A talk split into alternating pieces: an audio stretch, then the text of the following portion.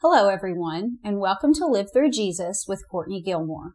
On this episode, the Levites, the Nazarites, and the second Passover. On the job training, retirement, nations, assimilation, and setting ourselves apart for the Lord. Numbers 6, 8, and 9.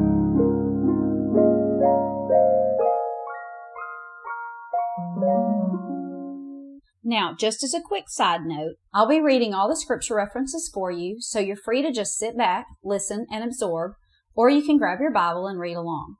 Most of the time, I'll be reading from the New King James Version, but if I switch, I'll let you know. There's generally a blog post for each one of these lessons on my website, livethroughjesus.com, and all of the past studies are done in writing and available to purchase there for under $5. Since I'm writing as I go along, the current study may not be there quite yet, but it definitely will be available to purchase once all of the episodes for it are complete. I'll try to let you know, but you can also just check the website periodically, maybe each week when a new blog post comes out. If you'd like for me to email you whenever a new blog post or a new study comes out, then email me at Courtney at livethroughjesus.com and I'll put you on the email list. Okay, so now that all that's out of the way, let's get started on this week's lesson.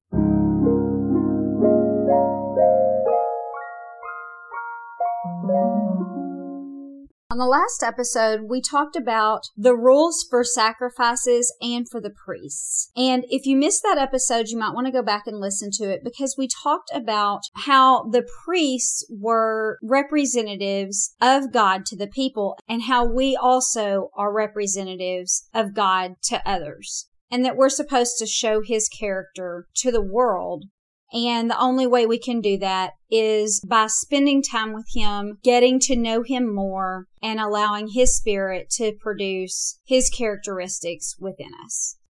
This week, we're going to get back to the narrative of the Israelites. And so, if you remember, whenever they left Egypt, God said, This will be the first month of your year. They left on the 15th day of the first month of their year. And so the tabernacle was erected on the first day of the first month. So just 15 days shy of one year after they left Egypt. And after the tabernacle was erected, they anointed it and all of the holy things and the glory of the Lord filled the tabernacle. And then Aaron and his sons were consecrated as priests in a week long ceremony after that. And during that time, they were given the rules for their conduct and their service and the sacrifices and the days to observe. And that's what we've been going over for the past several weeks. And then they were also given the laws for the nation, which we will go over in a later study. And during this week of the priest's consecration, one tribe each day brought offerings to the tabernacle and that lasted for 12 days. Now, what we're going to read about today is just after the 12 days when the Levites were set aside for the service of God. And then on the 14th day, they celebrated the Passover. And if you remember, this was the night when they placed their faith in God and obeyed Him by killing the Passover lamb. This was the last plague that was sent on the Egyptians. Because they had refused to acknowledge God's power and his authority, God killed all of their firstborn sons.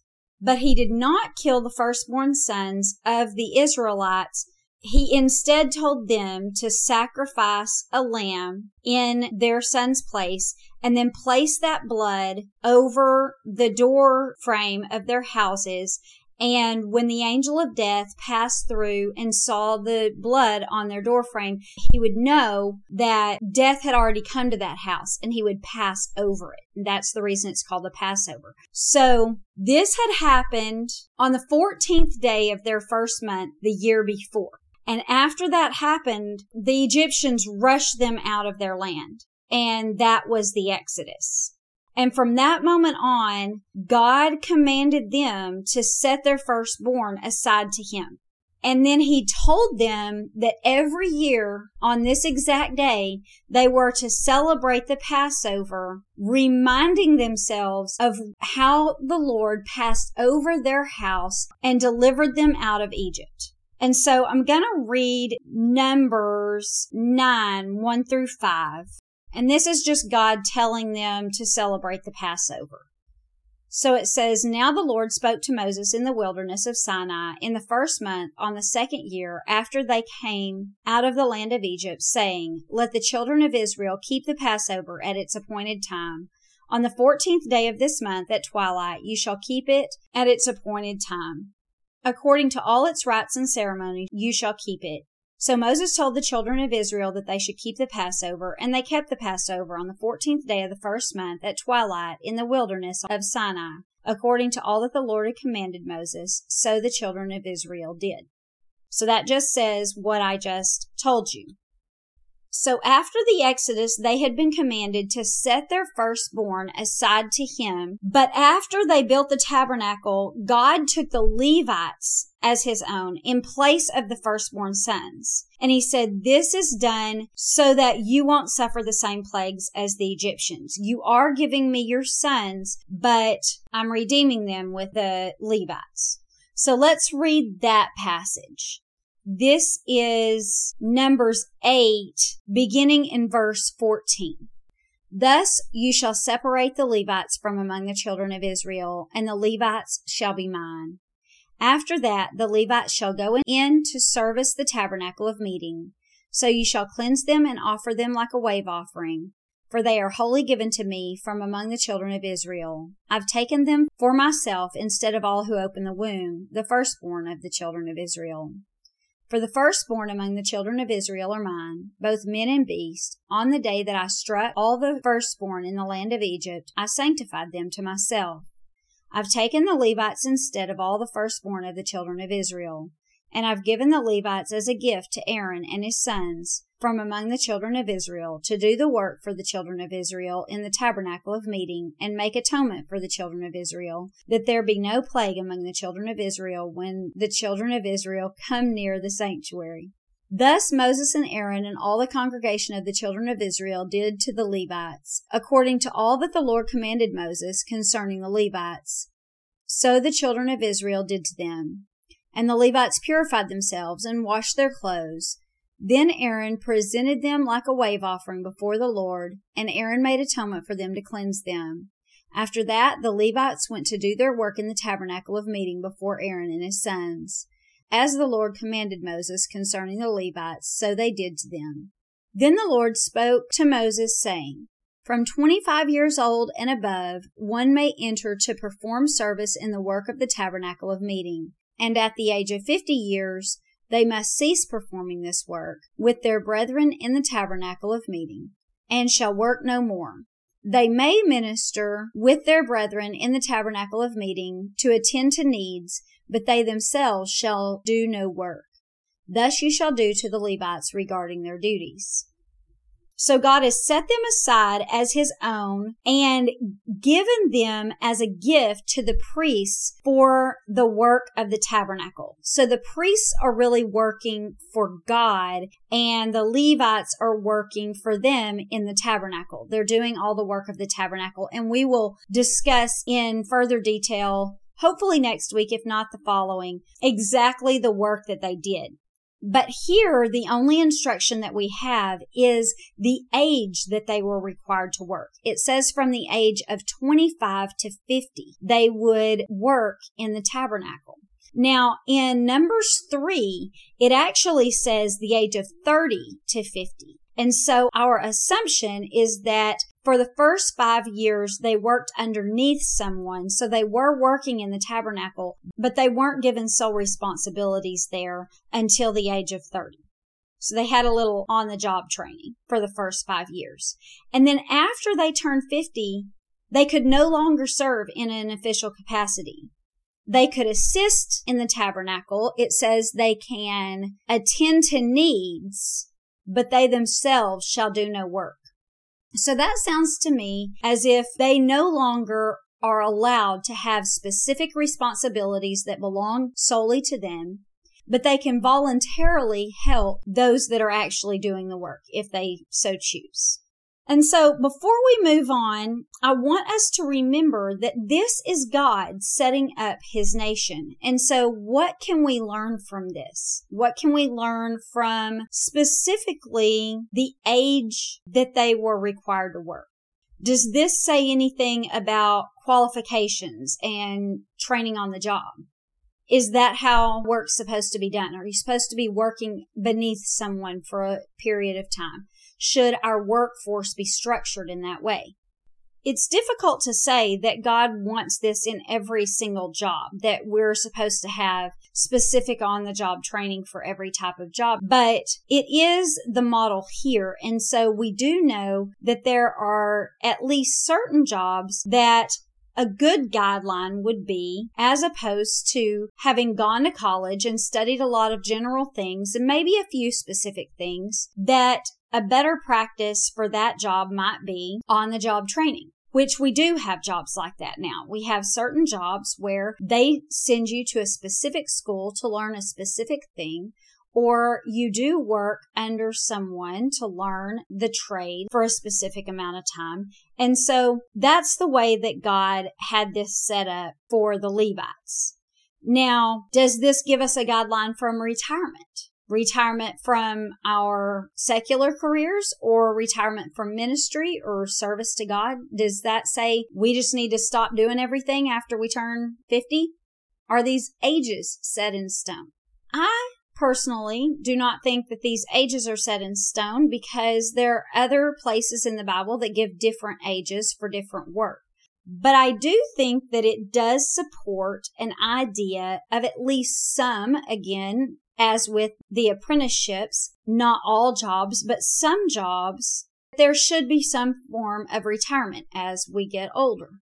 Their job as Levites specifically had them carrying a lot of things.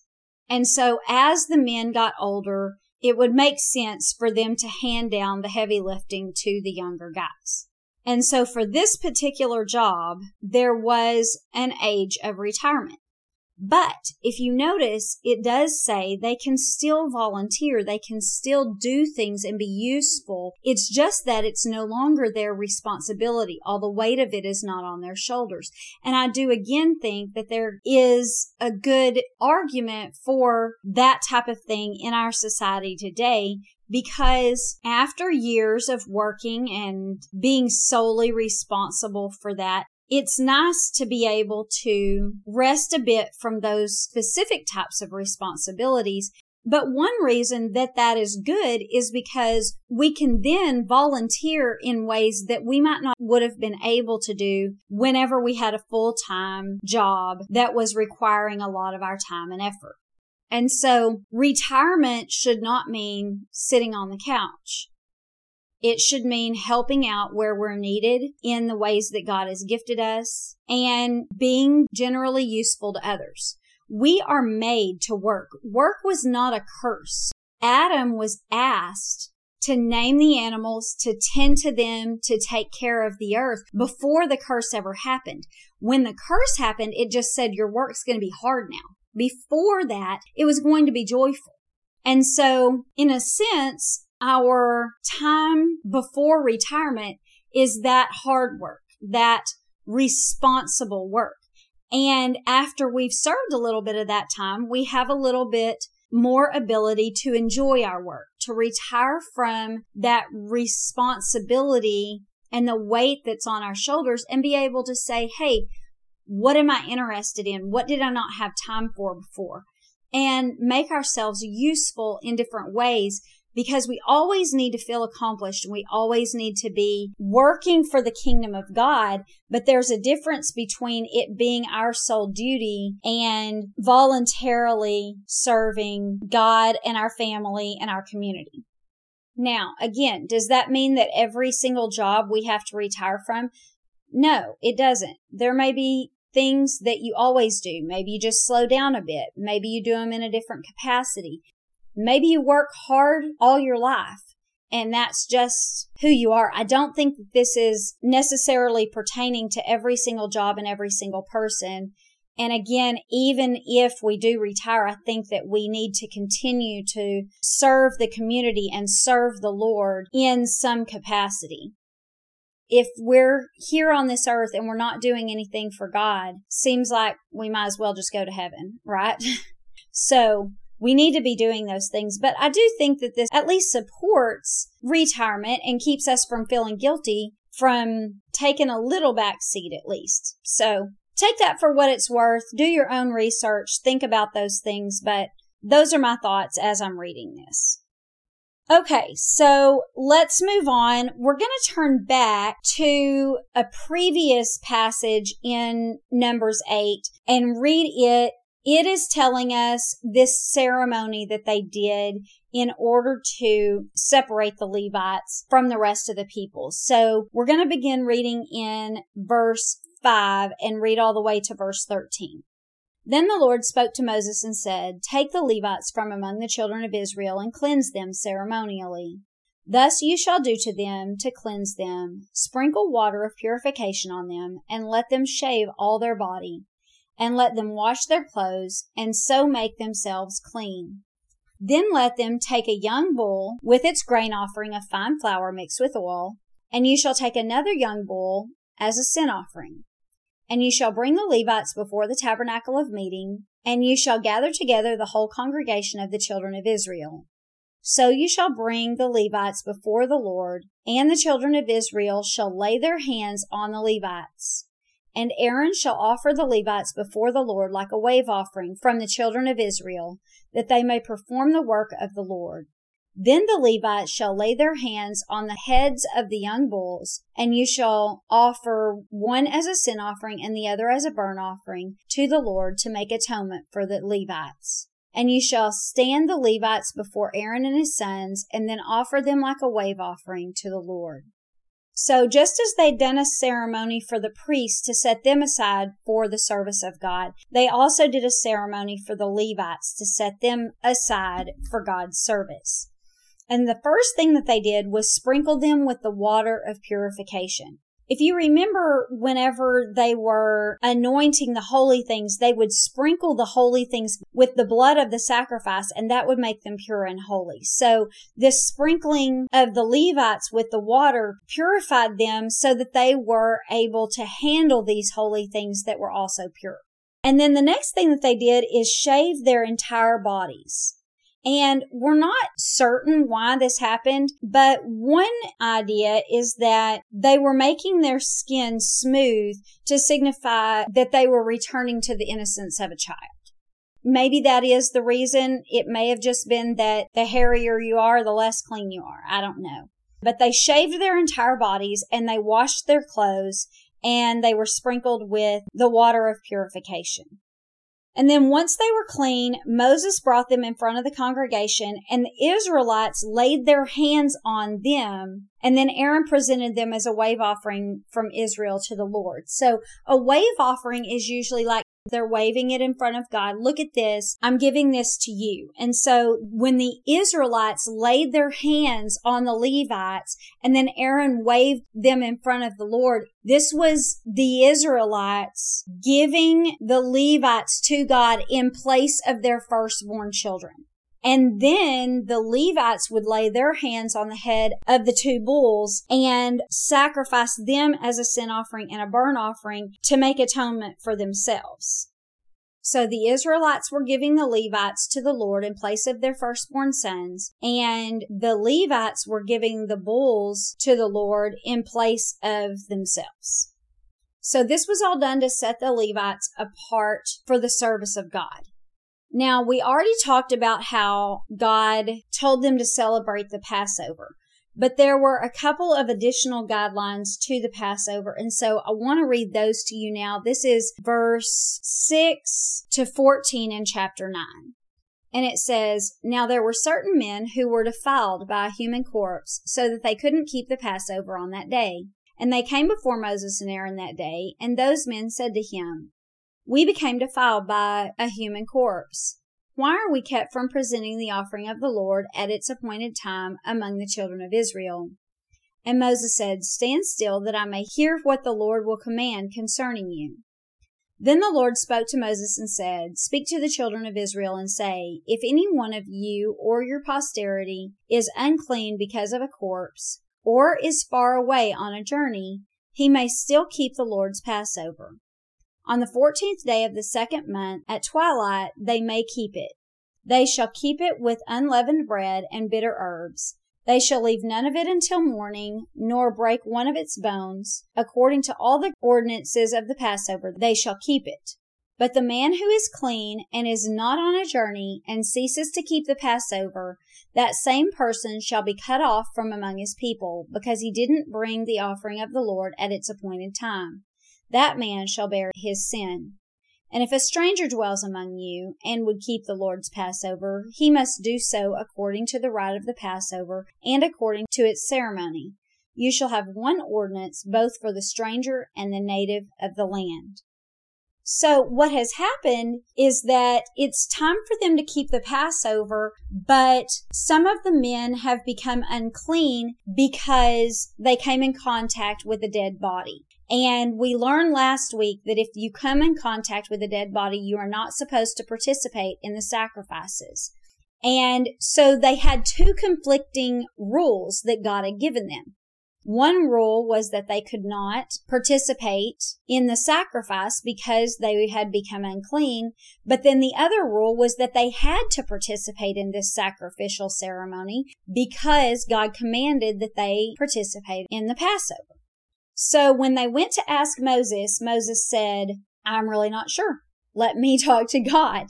And so the Lord said, you will keep both, only you will participate in the Passover in the second month on the 14th day instead of on the first month. And also, if someone happens to be gone on a long journey in the first month of the year and they're unable to participate in the Passover, they also may participate in the Passover during the second month on the 14th day. But anyone that has to do this must keep the Passover exactly as the people do in the first month.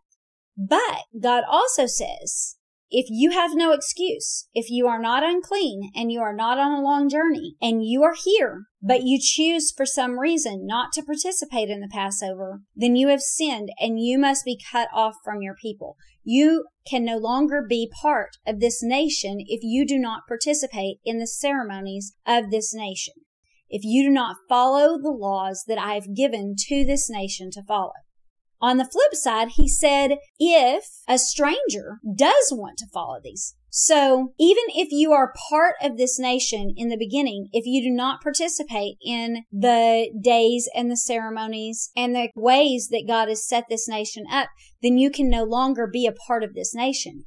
But if you are not a part of this nation already, but you do choose to participate in the ceremonies and the laws that the Lord has set up for this nation, then you can become a part of this nation. If you will worship me and make yourselves like the Israelites by circumcising yourself and then following all of their practices, then you may become a part of this nation. So the nation of Israel was a sovereign nation. They had their own set of laws and their own practices, but they were not exclusionary. If you chose to participate in those things, you were welcome into their nation. But if you did not, whether you were native born or not, you were no longer allowed to participate in their nation. Basically, if you don't like the rules here, you can leave. In order for the nation to stay pure and undivided, everybody had to agree on the laws that God had given them. This nation was founded on God. It belonged to him and he set the rules for it.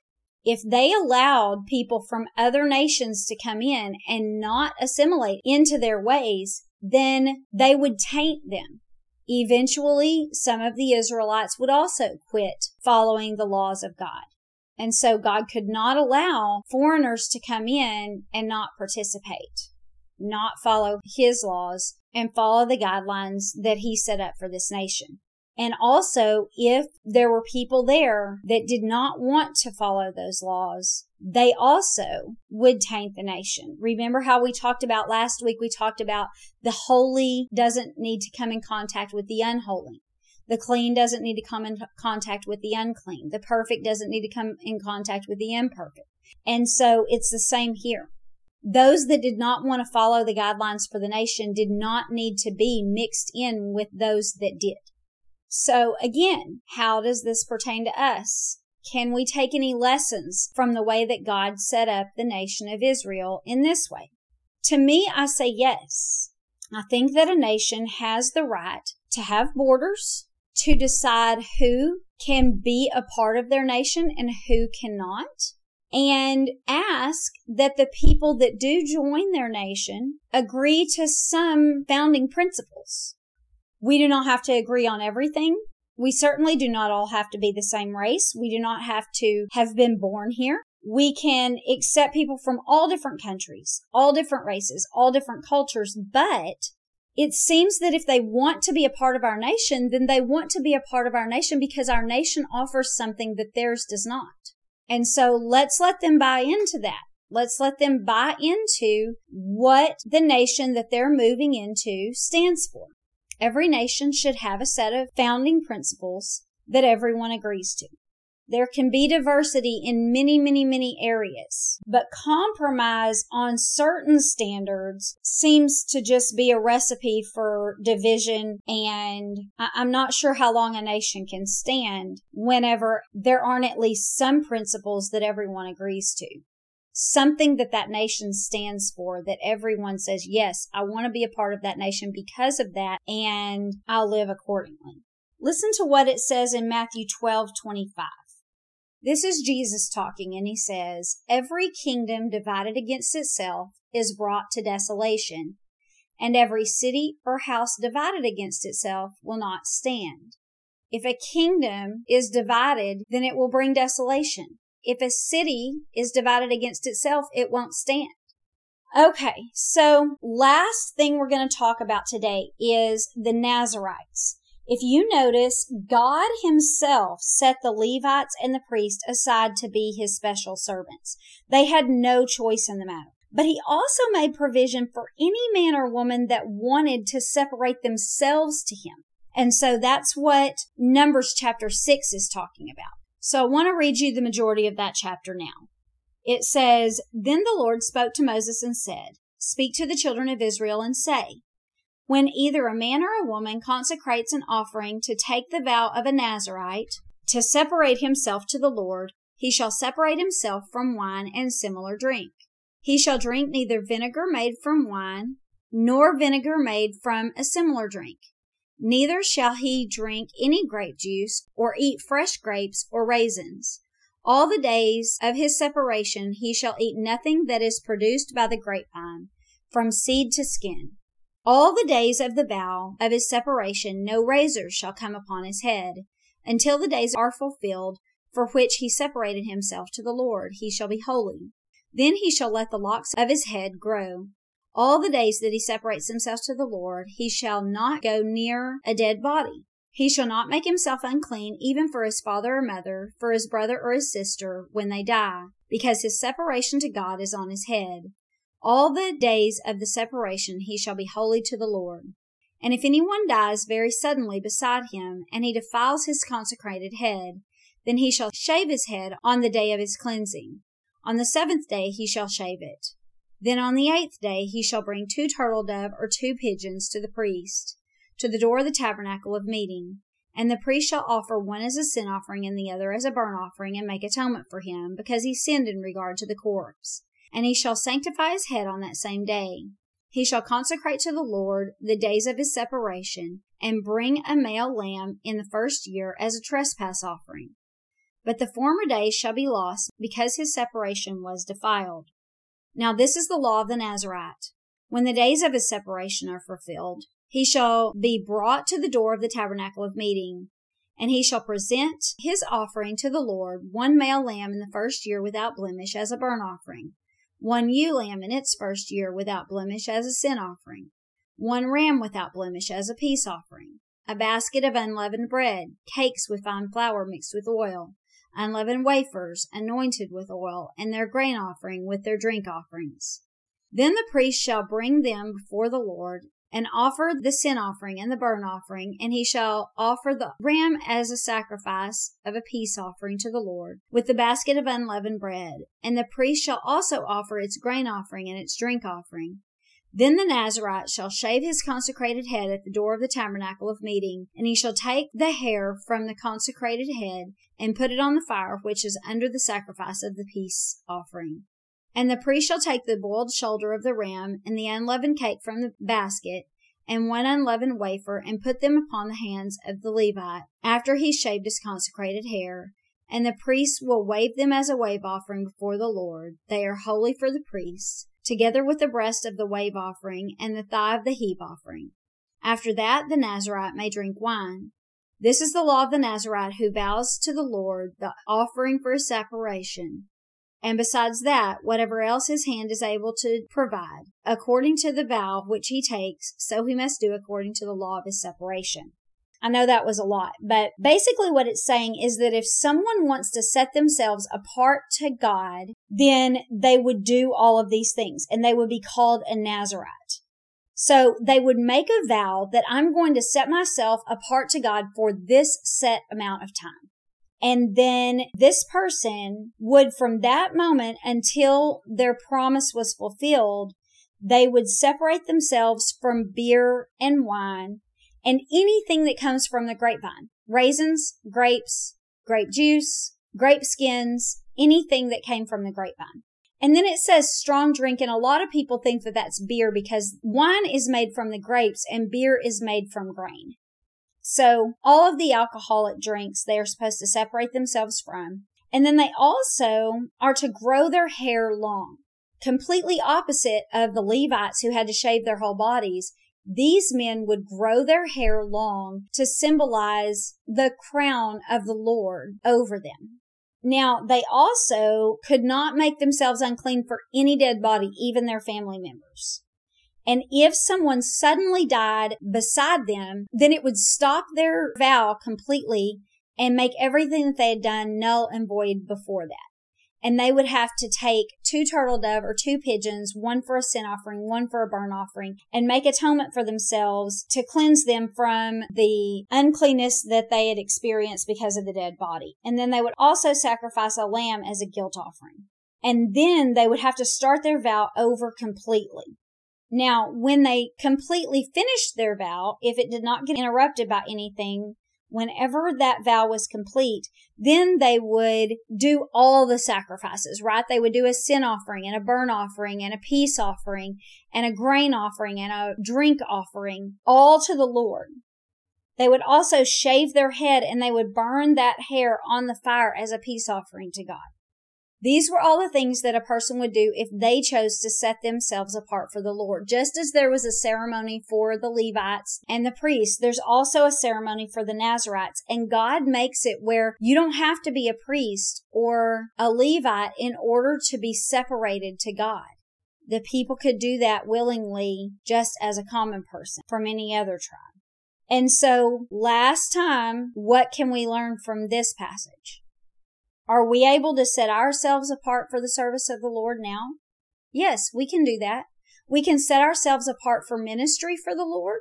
And we can also just set ourselves aside, denying all of the regular things of this life for a specific amount of time in order to either get ourselves right with Him or to seek Him in some time of special need. Whatever the case may be, if we just need to say, Hey, I'm denying all my normal daily responsibilities, all the things that go on in this life that distract me from the Lord. And I'm going to take this specific amount of time away and just say, I'm going to spend this with God to learn about Him, to enjoy Him, to repent, to seek His guidance, to seek His help, whatever the case may be we also may feel that God has called us into service for a long period of time in our lives for Him in some sort of ministerial position.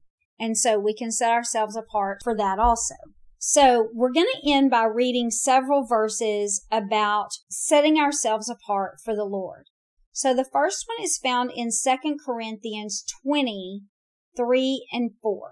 And this is one of the kings, and it says, Jehoshaphat feared and set himself to seek the Lord. and proclaimed a fast throughout all Judah. So Judah gathered together to ask help from the Lord, and from all the cities of Judah they came to seek the Lord. So a fast is a time of denying ourselves even food so that we can just dedicate ourselves to God. And so Jehoshaphat was scared of the enemies that were coming against them and he declared a fast throughout the whole land of Judah so that they would all spend their time just seeking God and asking him for help. So that's something that we can do too we can set aside a certain amount of time to say we are going to deny ourselves all the things of this world that we can. We obviously don't neglect our children and things like that, but set ourselves away as much as we can in order to seek God and his help.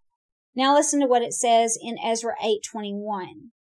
Then I proclaimed a fast there at the river of Ahava that we might humble ourselves before our God to seek from him the right way for us and our little ones and all our possessions. So Jehoshaphat was fasting and praying for God's help. In this passage, they're setting themselves aside. They're fasting and seeking God's guidance. What do we do now? How do we proceed from here? So they take away all distractions and say, God, I'm just seeking for you to tell me what to do, how to handle this situation. Okay, the next passage is Jonah 3, 3 through 10. Now, if you will remember, Jonah has been sent to the city of Nineveh to warn them that they had better get themselves right with God. They are not acting right as a nation, and Jonah is the one that is sent to warn them that if they don't change their ways, God's going to destroy them. So listen to what it says in Jonah 3, 3 through 10. So Jonah arose and he went to Nineveh according to the word of the Lord. Now Nineveh was an exceedingly great city, a three day journey in extent. And Jonah began to enter the city on the first day's walk. And he cried out and said, Yet forty days and Nineveh will be overthrown. So the people of Nineveh believed God and proclaimed a fast and put on sackcloth from the greatest to the least of them. Then word came to the king of Nineveh, and he arose from his throne and laid aside his robe, covered himself with the sackcloth and ashes, and caused it to be proclaimed and published throughout Nineveh by the decree of the king and his nobles, saying, Let neither man nor beast, herd nor flock, taste anything. Do not let him eat or drink water. But let man and beast be covered with sackcloth, and cry mightily to God. Yes, let every one turn from his evil way and from the violence that is in his hands. Who can tell if God will turn and relent and turn away from his fierce anger so that we might not perish? Then God saw their works, that they had turned from their evil way, and God relented from the disaster that he had said he would bring on them, and he didn't do it. So after the warning, the king declared that the entire nation begged God for forgiveness, basically. And so we can also set ourselves apart to spend time with God alone just for repentance, just to get ourselves right with Him, to turn away from our sin and turn to Him, like Jonah was doing, like the Ninevites were doing. Okay, two more. Romans 1 1 it says, Paul, a bondservant of Jesus Christ, called to be an apostle, separated to the gospel of God. So this is a different instance, right? Paul has separated himself to the gospel of God, presumably for life in this passage. And so that does a little bit away with the retirement aspect in all jobs.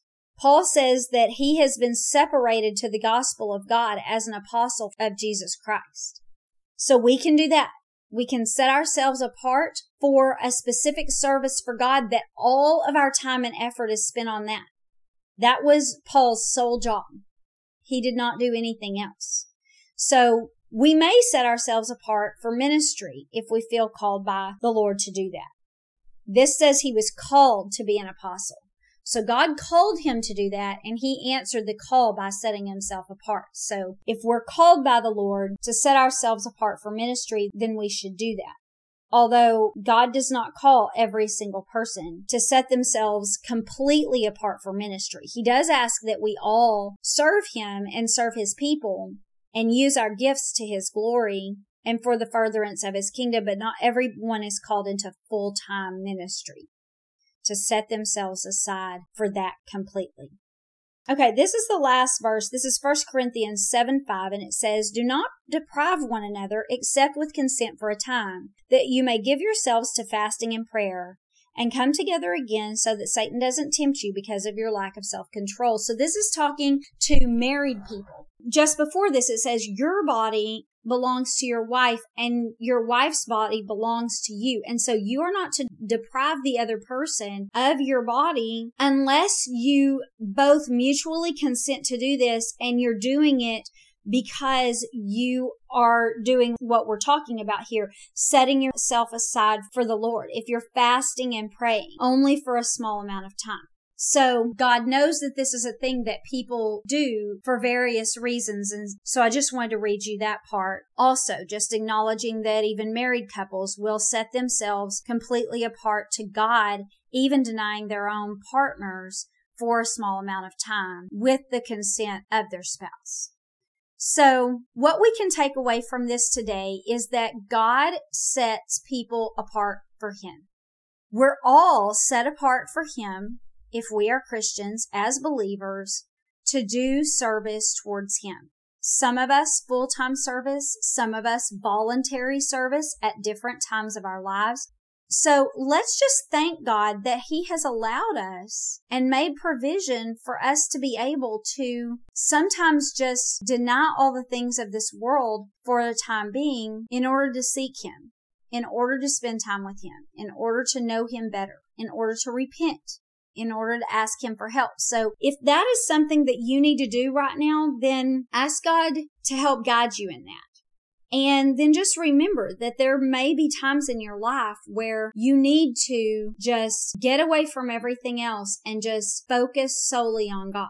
But also that God knows that we can serve Him even while doing our daily jobs the things that we have to do on this earth in order to live and survive. So that's all we have for today. Hopefully we've only got one or two more lessons in this study of setting up their nation. So Next week, we will talk about the census and how they are to camp, and then also the specific rules according to the Levites. So make sure you subscribe so you don't miss that episode.